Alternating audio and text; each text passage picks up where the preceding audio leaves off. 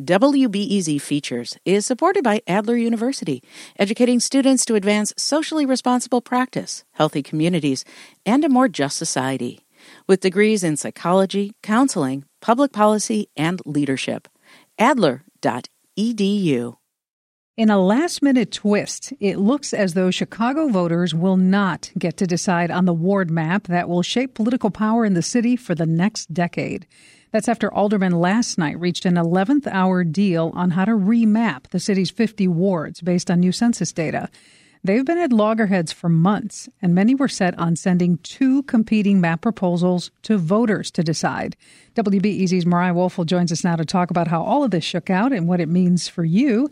Mariah, first off, tell us why the aldermen have been in a stalemate for all these months. Sure. So, so they have been arguing over racial and ethnic representation in the council. How many wards are majority Latino? How many wards are majority black? One side is led by the council's rules committee, which really has held the power over this remap process, and it has been backed by the council's black caucus. It's led by Chairwoman Michelle Harris, who's part of the black caucus. They came out with a proposal in December, which would have mostly maintained the majority black wards in the city despite a drop in population. And around around 30 aldermen have supported that proposal. And then you have the other side, which is backed by the council's Latino caucus. It includes a little more than a dozen aldermen who've taken issue with that rules committee proposal and the process and have, have kind of went rogue supporting their own map that would have increased majority Latino wards to really reflect an, an increase in the city's Latino population that we've seen over the past decade.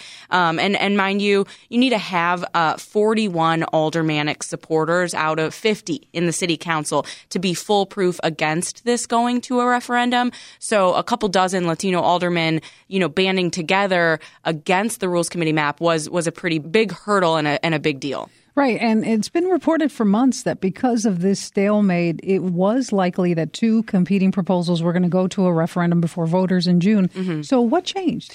I mean, ultimately, it seems pressure. Pressure has changed. Um, you know, the deadline to come to a compromise and avoid a referendum has been May 19th, next week, um, because really that's when you have to start, you know, preparing the ballots for a June referendum.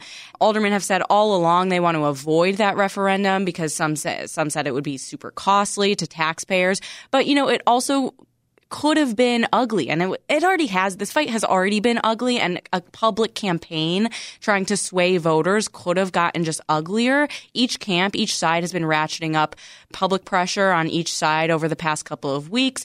Aldermen within the rules committee camp, you know, they, they start to make calls to organizations that they have good relationships with, including numerous unions who come out in support of the rules committee, the Black Caucus proposal. And so in the past week, really, you start to see members members of the Latino caucus slowly start to peel off, uh, start to make deals to get what they want for their wards, you know, block by block incremental changes that get them to sign on to this rules committee map. And Mariah, tell us about the new map. What, what's in it?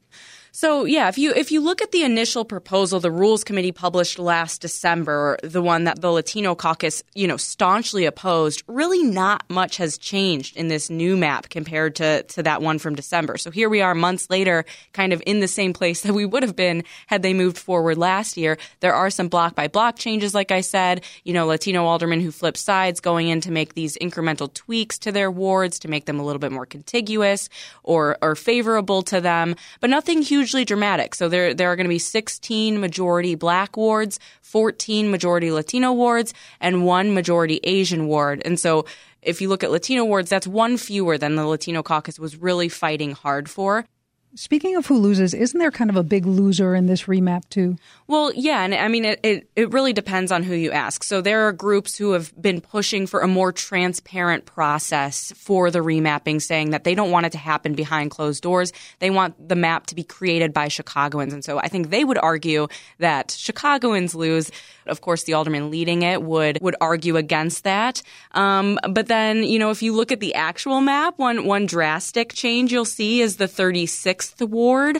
Um, that ward looks like a long snake that runs from the edge of the city near Elmwood Park all the way to West Town. And that ward is represented by none other than the head of the Latino caucus, Alderman Gilbert Villegas, who, who spearheaded this fight against the Rules Committee. And you see his ward turn out pretty wonky. And, and by the way of losers, Villegas, I talked to him on the phone today, said he thinks Latinos lose in this map proposal because they fought for 15 majority Latino wards and they're getting 14. And what about who wins here?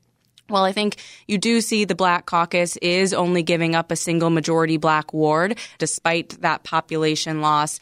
That's the proposal that they have supported, you know, kind of since the beginning when they came out with their public proposal. And, and another win I think that people on all sides are celebrating is the fact that the city is going to get its first Asian majority ward um, in around Chinatown, reflecting really a major boom in the city's Asian population.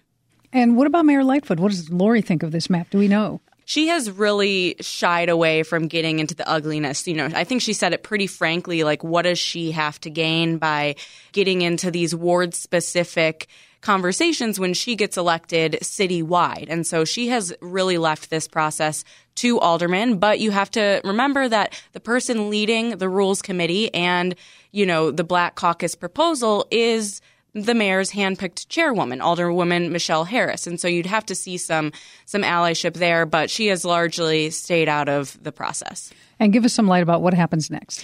So the map still needs full council approval. There's going to be a public hearing at 11:30 on Friday morning.